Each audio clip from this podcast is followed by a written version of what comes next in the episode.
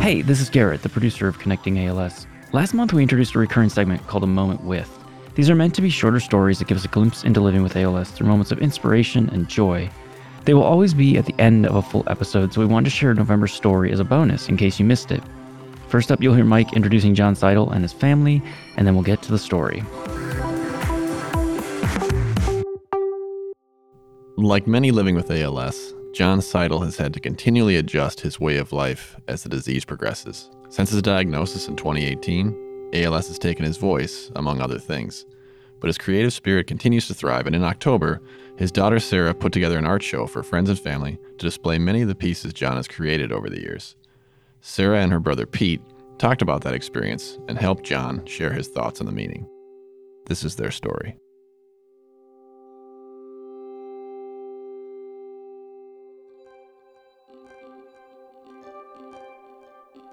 I had started putting art upstairs, and Pete came downstairs and he, and he said, "Did you know Dad did all of this?"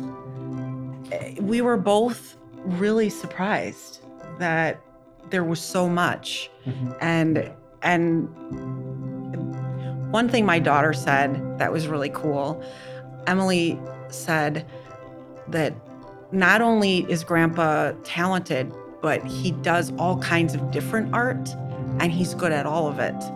Yeah, he had just stuff in a portfolio just for years. Yeah. I mean, most of us didn't see. I mean, I remember some of the things hanging in our house, but I, we didn't see most of it. It's incredible, you know, especially having it all together in one place. Yeah. I mean, just having not only us, but his siblings see it, and, you know, my cousins. And I think people knew he dabbled. I don't think people realized how much he actually did. I'm going to read my father's artist statement by John R. Seidel, dated October twenty-sixth, twenty nineteen.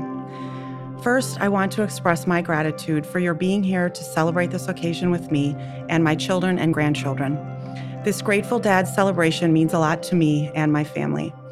The show itself owes as much to Sarah as to my work, as it was her idea and subsequent work collecting, framing, organizing, funding, and finding such a perfect venue that together has made for the perfect reason for a Grateful Dad party. I have enjoyed creative pursuits, both visual arts and writing, as a way to express myself, find meaning, and in effect regain psychological stability in my life. My appreciation for art history has helped me in my painting, as I have used some of the masters as inspiration. This, in no small part, due to the firsthand experience afforded me by Hannah's life-changing move to Paris and eventual employment with one of the world's preeminent art museums, the Louvre.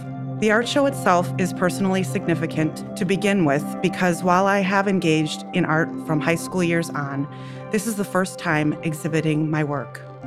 But beyond that, its value and meaningfulness is bound up with who I am, with having lived through and, relatively speaking, overcome some of the major difficulties I have had. Owing to the psychological stability experienced in relation to bipolar disorder over the past twenty to thirty years, connected as it is with my work on existential meditation, the artwork has regained and retained personal meaning. But this is half the truth. The most important factor, and in a certain sense, this fulfillment realized in showing my work, results from the love I have received from each of my children, Sarah, Hannah, and Pete. This is the summary I shared with them recently. Because of the three of you, because of your love, I was able, once again, to love myself. I am a grateful dad. I am grateful to my children and my grandchildren. I am grateful for each one of you who are here today. Thank you for coming. John.